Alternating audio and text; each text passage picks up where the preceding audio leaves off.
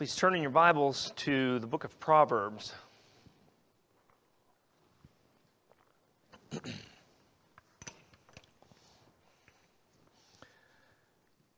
the sermon uh, this evening is a little out of the ordinary. It's a one off sermon, and it's more of a topical sermon, not one that I am used to preparing, I think, um, as, we, as our typical order of, of things here is to go through books of the Bible and, and preach through them sequentially. And what a blessing that is to see how God's word is given to us and seek to understand it as it is given to us. But I want us to take up a topic, the fear of the Lord, and consider that from a variety of texts. We'll begin by reading three texts from the book of Proverbs.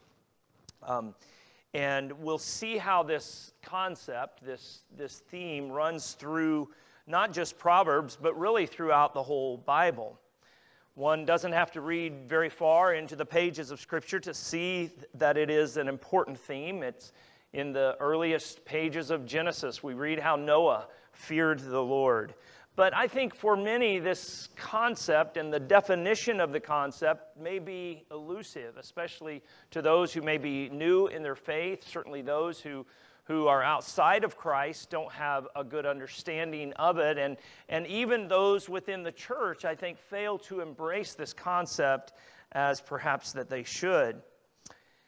There's much more than um, that could be said about this than what we can say in one sermon. But I hope that our time together will give us a greater understanding of the fear of the Lord and as we look at five benefits of fearing the Lord. And as we close, I trust that we can take a few moments to consider how we can build this, how we can seek this, how we can grow in our fear of the Lord. If you've been in this Proverbs Sunday school class, you've heard it recently um, outlined that the book of Proverbs is divided into two major sections. Chapters 1 through 9 form the first section, and in that, the author commends wisdom to the reader and shows in various ways why wisdom should be sought. Wisdom is given a personality. We talk about the personification of wisdom, especially in that first section. And special attention is given to warning sons, as well as all readers, of the dangers of sexual sin.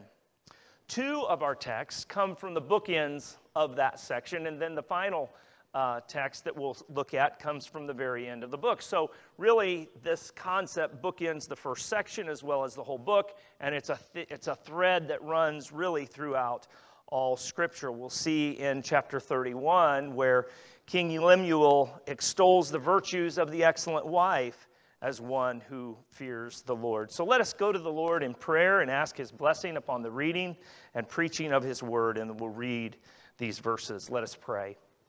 Gracious and merciful God, we bow before you. We submit ourselves to your word because we know that it is quick and powerful and sharper than any two edged sword. And we ask that it would tonight go in cutting and come out cutting because, Lord, we need the work of your word and by your spirit to work in our hearts so that we could be conformed to the image of Christ and so that we might learn to fear you, O God. We pray, O Lord, that the words of my mouth and the meditation of all of our hearts, Lord, would be acceptable in thy sight, O Lord, our rock and our redeemer. Amen. First, we'll look at chapter 1, verse 7. The fear of the Lord is the beginning of knowledge. Fools despise wisdom and instruction. Turn over to chapter 9, verse 10. The fear of the Lord is the beginning of wisdom, and the knowledge of the Holy One is insight. And finally, chapter 31 and verse 30. I'll give you a moment to move there, where it is said about the excellent wife, the virtuous woman charm is deceitful and beauty is vain, but a woman who fears the Lord is to be praised. Amen. And we praise God that He has spoken to us in His holy and inerrant word. As we begin, I ask a question of you What is it that you fear? What do you fear? There's many things in this world that cause us concern. Children fear things that adults know are unlikely or impossible realities. However, as adults, we too fear things that are highly unlikely to occur. I remember the story was told to me of a group that one of my children were in was in a, a number of years ago, and, and the church in which we uh, were part of at that time had a chemical engineer, and he was making a presentation to the children about the chemical properties of water. And he posed this question to the children, of, of which my, my daughter, who is now 30, she was a part of that when she was about four or five. And, and he says, Can anyone tell me what is in water? And he meant hydrogen and oxygen. But my daughter raised her hand and very timidly and fearfully said, Sharks? that was not the answer he was looking for, but that's where her mind went because that's what she feared about the water. And that was when we lived in Kansas, far, far away from the ocean. But there's many things that we fear, and sometimes we're frustrated at the things we fear, and yet there's many people have a fascination with fear. People pay good money to go to see scary movies and, and have the wits scared out of them. But and for some, fear is a controlling aspect, a drive in their life. And, and you've probably likely read, and, and many of us have experienced heightened anxiety in recent years through the pandemic and political unrest and the things that we see in the world that cause us genuine concern. And in these fearful times, we find refuge, as we should, in one of the most often repeated commands of Scripture, which is fear not. In both the Old and New Testaments, God tells his people not to be afraid. God told it to Abraham. He said, Abraham, fear not, for I am your great reward. It was told to Joshua when he was called to lead the people into the land. We see that God spoke those words to Jeremiah when he called him to his rather difficult task of continuing to prophesy to the people who were at the brink of destruction. And in the New Testament, the Apostle John tells us there is no fear in love, but perfect love casts out fear. And in the first chapter of Luke, we read how Zechariah, the father of John the Baptist, spoke these prophetic words concerning the coming salvation in Christ, saying that we should be saved from our enemies and from the hand of all who hate us, to show the mercy promised to our fathers and remember his holy covenant, the oath that he swore to our father Abraham to grant us that we, being delivered from the, our enemies, might serve him without fear. Yet, we are often told, as our texts have told us and extolled the virtues of fearing God. It's commanded to us, and at the end of the book of Ecclesiastes, the author there tells us the end of the matter, all has been heard. Fear God and keep his commandments, for this is the whole duty of man. So, are we to fear? Are we not to fear? To fear or not to fear? That is not really the question, but it's more of what are we to fear? And what it, does it mean to fear God? Certainly, we should fear God. And, and as I look out across this congregation, I thought as I was, uh, as I was sitting up here and, and uh, thinking about the service and looking out over the congregation, I thought of, of all the people that are probably God fearing people, it's the Sunday night crowd at Christ Church. At least I would hope that's the case because I see you are a, a, sl- a small slice of the morning service. But yet, we need to hear God's word, and we need to know and understand what it means to fear God. Professor John Murray defined it this way he said it's the soul of godliness. He went on with a more full explanation and said the fear of God, in which godliness consists, is that fear which constrains or compels adoration and love. It is the fear which consists in awe, reverence, honor, and worship. And all of these on the highest level of exercise. It is the reflex in our consciousness of the transcendent majesty and holiness of God. Let me just call your attention to a few select words from that. He said, it compels adoration and love. It should, it should result in adoration and love of our God. And it consists in awe, reverence, honor, and worship. And then it is, it should result in, in, in, in a deep understanding of the transcendent majesty and holiness of God. In his helpful little book, Sinclair Ferguson wrote a book called Grow in Grace.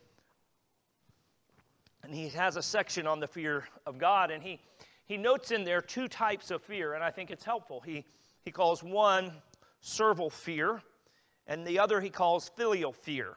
The servile fear is, is that fear that a slave has of a cruel master. It causes the slave to obey out of a sense of compulsion and a fear of reprisal.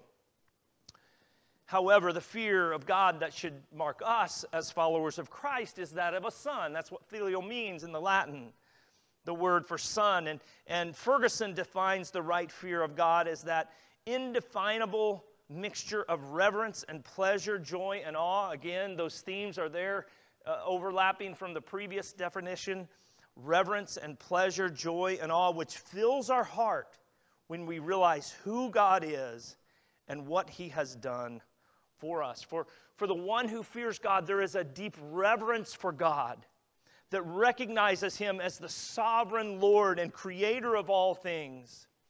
It acknowledges Him as the Holy One who, who is the judge of all mankind. It, it sees His holiness and His hatred for sin. It knows of his absolute righteousness and perfection, and it bows before him as Lord of all. Yet, it is also pleasure and delight because it recognizes that, that while God is high and holy and lifted up, yet he has condescended to mankind. And while he is absolutely perfectly righteous and holy and just, and we are not, but he has made a way of salvation he has come to us in the person and work of Jesus Christ, and it, de- it results in pleasure and delight as we recognize the beauty and glory of who Christ, of who God is, and the glory and the grace of what Christ has done, of what God has done for us in Christ. When one first comes to Christ, there should be an overflowing of, of love for Christ their Savior. You would see that. And, and if you've ever known a new believer, you see that and, and you rejoice in that. But that should be the, the, the seed that grows into a mature fear of God. We should eagerly serve the Lord with fear and rejoice with trembling, as it says in Psalm 2. To those outside of Christ, this might seem contradictory that we would rejoice with trembling but it is because those outside of Christ do not know God and do not understand what it means to have that mixture of reverence and awe and pleasure and delight all mixed up together when you think of who God is. As I sought to study this and looked through various references to the fear of God in Scripture and listed those out and began to contemplate those, I saw five themes that, that seem to rise to the top, that things that, that the fear of God brings to the life of the believer. This is not a comprehensive list, and I'm not going to say everything that could be said about each of these five points. I'm not going to have you here for another 45 minutes. But I want us to look at five themes, five things, five benefits of the fear of the Lord. What does it bring? It brings wisdom, it brings life, it brings holiness, it brings contentment, and it builds a passion for evangelism. Wisdom, life, holiness, contentment, and evangelism. Firstly, wisdom. We see that right there in the, the what could be considered the key verse of the whole book of Proverbs. The fear of the Lord is the beginning of knowledge, but fools despise wisdom and instruction. And then in chapter 9, it says, The fear of the Lord is the beginning of wisdom. Now, wisdom and knowledge are not identical, but, and, but we could make out, and, and we'll, we'll tease out a little distinction between the two of them, but when it comes to the fear of God, both of those things come with it. The fear of the Lord is the key to knowledge. And, and you see the, the antithesis, and, and there's much parallelism. If you've, if you've considered the, the structure of the verses of Proverbs, you see this parallelism, and, and sometimes it is, it is to expound more on the, the topic of the first uh, line or two, and sometimes it's, it's the opposite to help you understand it, as it is here in chapter 1, verse 7. It says that fools despise wisdom and instruction. The fool does not, is not concerned with the fear of God. They don't think they have anything to learn. They look down on others. And if they're looking down, they cannot look up to see the wisdom that comes from above that James tells us about. The fear of the Lord accompanies wisdom, it brings wisdom, it conveys wisdom. The, there is a distinction, as we said, between wisdom and knowledge. Knowledge is information, and wisdom is taking that information and applying it rightly. Knowledge is the acquisition of, of information or data about God's world, and wisdom is seeking to glorify God in the right application of it. Knowledge is what is gathered over time, understanding the scriptures, but, but wisdom is the right application of it. As one said, knowledge understands the light has turned red, and wisdom applies the brakes. Knowledge sees the quickstand, and wisdom walks around it. Knowledge memorizes the Ten Commandments, but wisdom obeys them. Knowledge learns of God, wisdom loves, serves, and obeys God. True godly wisdom is always accompanied by, and at times seems virtually synonymous with, the fear of the Lord. Psalm 111 tells us the fear of the Lord is the beginning of wisdom. All who practice it have a good understanding. Job 28 is one of my favorite chapters as you see there in the development of the book of Job, the, all the great calamity that has come upon Job, and then these free, three quote unquote friends that sit with him and initially don't say anything, but then begin speaking up and questioning what his problems are and where he has sinned. And, and there's this back and forth over many chapters, and, and it may get difficult and challenging to read, but in chapter 28, Job asks the question. He's maintaining his innocence, yet he is increasingly becoming frustrated with his circumstances and with his friends, and he realizes what he really needs is wisdom. And he speaks there of, of where he, he's, he's asking, Where is wisdom? He's, he asks, Is it in the depths of the earth? Is it in the mines of silver and gold? Is it in the darkness and gloom? Is it in a place that only the birds of the air can see? He says in, in verse 14, The deep says, It is not in me, and the sea says, It is not with me. It cannot be bought for gold, and silver cannot be weighed as its price. And then he says in the conclusion of that chapter concerning wisdom, he says, God understands the way to it, and he knows its place. For he looks to the end of the earth and sees everything under the heavens. When he gave to the wind its weight and apportioned the waters by measure, when he made a decree for the rain and a way for the lightning of the thunder, then he saw it and declared it. He established it and searched it out. And he said to man, Behold, the fear of the Lord that is wisdom, and to turn away from evil is understanding. We can search for wisdom in all the places of the world, in the deep places, in, in philosophy, in the ways of the world, but yet wisdom, true wisdom, is found in the fear of the Lord. Secondly, we see that the fear of the Lord produces life. Proverbs 10 27 says, The fear of the Lord prolongs life, but the years of the wicked will be short. Proverbs 14 tells us the fear of the Lord is a fountain of life, that one may turn away from the snares of death. And Proverbs 19, is, in a similar vein, says, The fear of the Lord leads to life, and whoever has it rests satisfied. He will not be visited by harm. Now, does this mean if you fear God, everything's going to go swimmingly all through your life and you're going to live to be 100 years old? No. We know that, that there are godly people that die before we expect them to. Yet, the fear of the Lord is, remember, it is that mixture of reverence and pleasure and joy and awe. It, it is living life as it was intended to be lived. It is living life to the fullness not in the way of the world's thinking, but in the way of God's word and what He says about life. And there is fulfillment and joy in fearing God. We are living the abundant life if we are living it before the face of God, knowing Him, learning from Him, and having a growing understanding of Him and His ways. That is true life. And that's what the wisdom of God brings. Thirdly, and moving right along, the, the fear of the Lord begets holiness.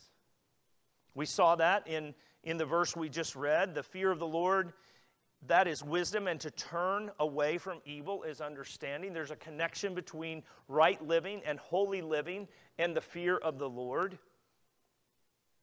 It keeps us from sinning. Moses said to the people in Exodus 20, Do not fear for God has come to test you, that the fear of him may be before you, that you may not sin. Hear that connection there again that we, that we saw in the hymn that we just sang, Amazing Grace? We should not fear because we do fear what is right. We don't fear other things because we fear God. And that fear of God keeps us from sin. One aspect of the fear of the Lord is, is knowing Him for who He is. Like we said, we understand His holiness, His righteousness, His judgment. Consider Isaiah 6 when Isaiah had his vision of the throne room of God and the seraphim there who covered their faces and their feet. And they said, Holy, holy, holy is the Lord God Almighty. And Isaiah fell knowing that he was a man of unclean lips, he recognized his unholiness in the sight of God, who is perfectly and most holy. When we see God for who he is, we see our own uncleanness that much more clearly. And we should be eager to confess our sins and obey joyfully.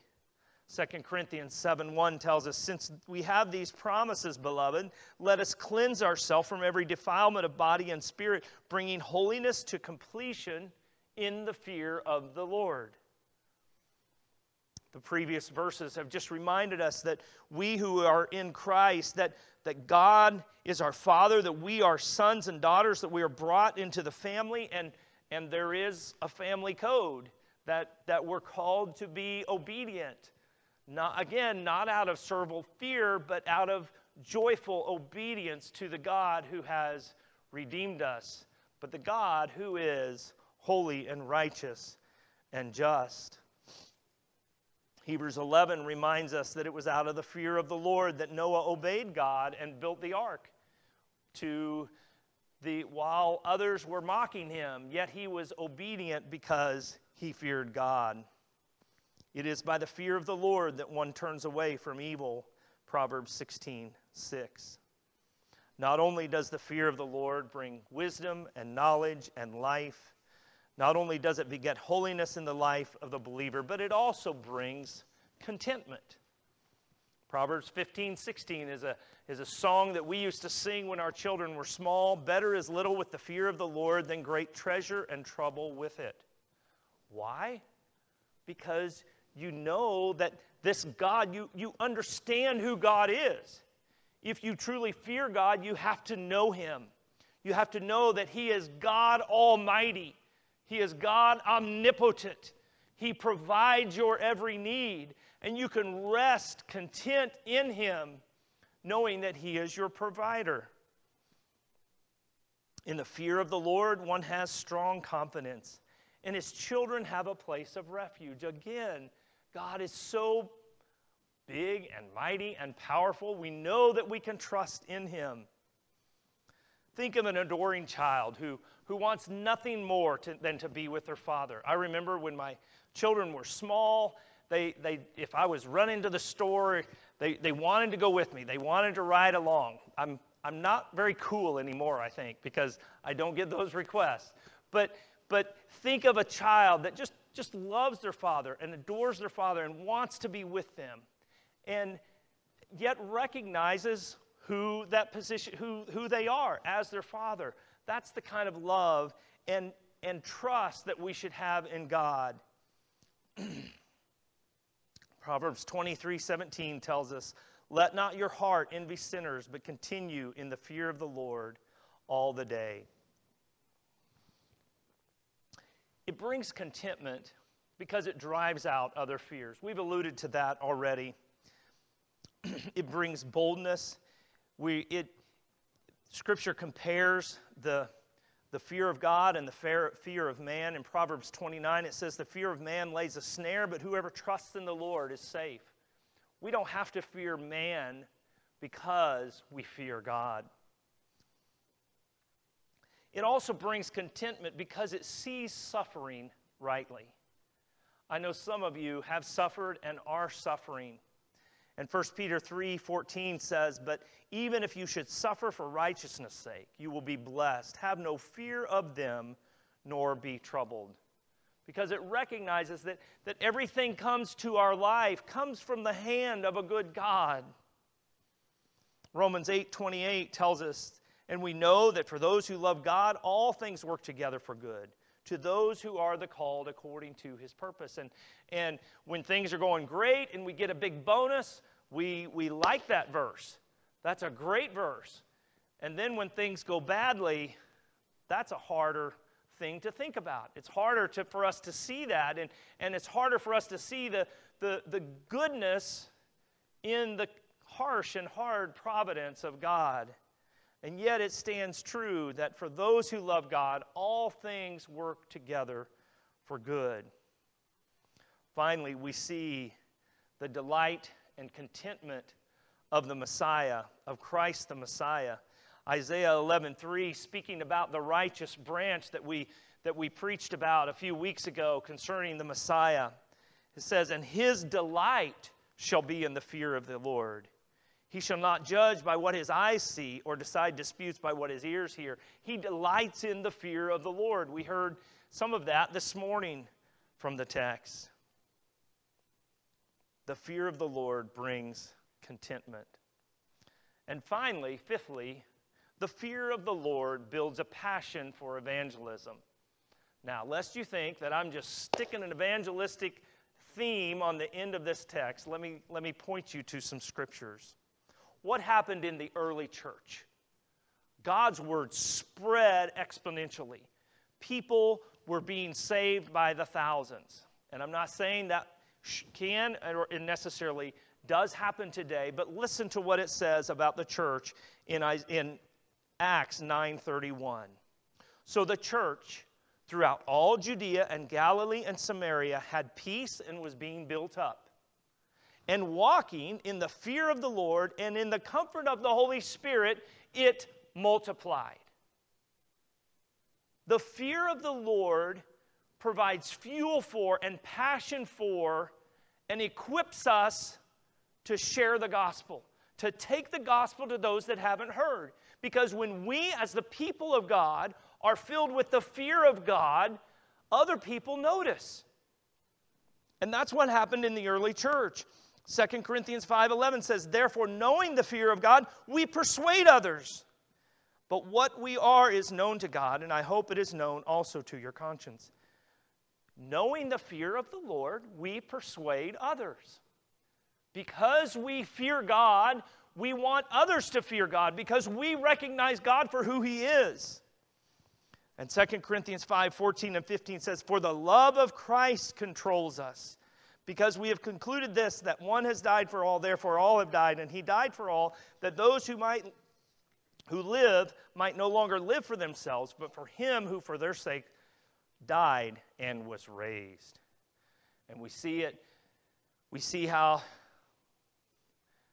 the, how, how the fear of the Lord is persuasive. We see it in Exodus 14 that Israel saw the great power that the Lord used against the Egyptians So the people feared the Lord and they believed in the Lord and his servant Moses. When, when people see God for who he is, they recognize him, they should recognize him as God and as the one to whom they should bow the knee. So we need to fear God. So, what do we do if we don't fear God? Well, first of all, if you are here and you are outside of Christ, then you don't really fear God because you don't really know Him as God and you have not bowed the knee to confess your sins. So, first thing you need to do is, is to bow the knee in humble submission to God as the supreme King and Lord and Judge of all. And recognize Him as Lord. Confess your sins and trust in the work of Christ that He has provided for sinners. That's step one. But maybe you're like many, and, and as I said earlier, I, I kind of wondered if, if, the, if the Sunday night crowd needed this. But you know, folks, we are influenced by society. We, we don't even have to turn on the TV. But if you, if you scroll through Twitter or Facebook, if you just drive down the road, you're influenced by the world. And the world fears not God. And it's easy for us to slip into the world's way of thinking. So we need this antidote. We need to fear God, and we need to think about how we fear God and how we can fear God more. We need to recognize that God is the source of all things. We need to see grace as the only way that anyone can come to Christ and that it is only as you are covered with Christ's righteousness that we can sing, as Dr. Rankin shared with us this morning, knowing that Christ is your brother, your head, and your Lord. We must know that it is a work of grace in our own heart. It was grace that taught my heart to fear, and grace my fears relieved as we sang. We need to consider God's providence and care. We need to speak often about God's work in us. I don't think we do that enough. We need to say, here's what God has been teaching me. Or be willing to ask, what has the Lord been teaching you? Where are you reading in the, in the Bible? What good books have you been reading? How has God been teaching you about Himself? We need to consider His providence and His care. We, we need to be continually learning more about God. And as we come to His Word, and I trust that, that you are in God's Word daily, as you come to His Word, pray that God would, would bathe your mind with His Word and would, would cleanse the impurities of the influences of, of other things that, and, and other people that fear not God. Learn more of God in His Word and through books that point you to God. Nowadays, it seems like there's, there's people that are always trying to make a name for themselves by what they say or, or, or the number of followers they have on whatever social media platform. But we can really benefit by those obscure preachers of days gone by who wrote out of their love for Christ and, and their deep study of God's Word the people in the backwaters of uh, towns of, of England in the 17th century, we could benefit much from men like that.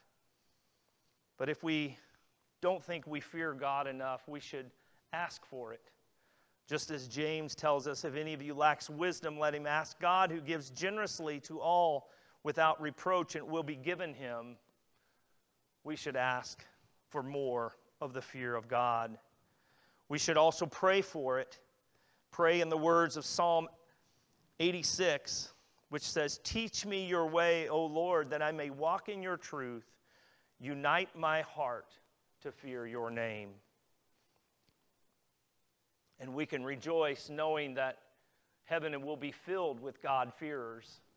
In the glimpse that, that God gave to the Apostle John in Revelation, we read in chapter 19 and verse 4 And the 24 elders and the four living creatures fell down and worshiped God who was seated on his throne, saying, Amen, Hallelujah.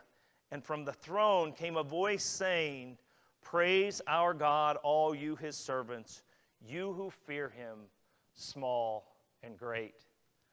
We practice fearing God upon this earth because we're going to be in heaven with those that fear God.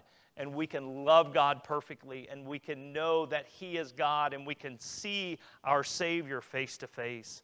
What a blessing that will be. May God grant us grace that we might fear Him rightly, that we might know Him. And I implore you, as I challenge myself in these moments, to seek the Lord to seek Him in prayer, to seek Him in His Word, and to speak much of God and His work. Let us pray.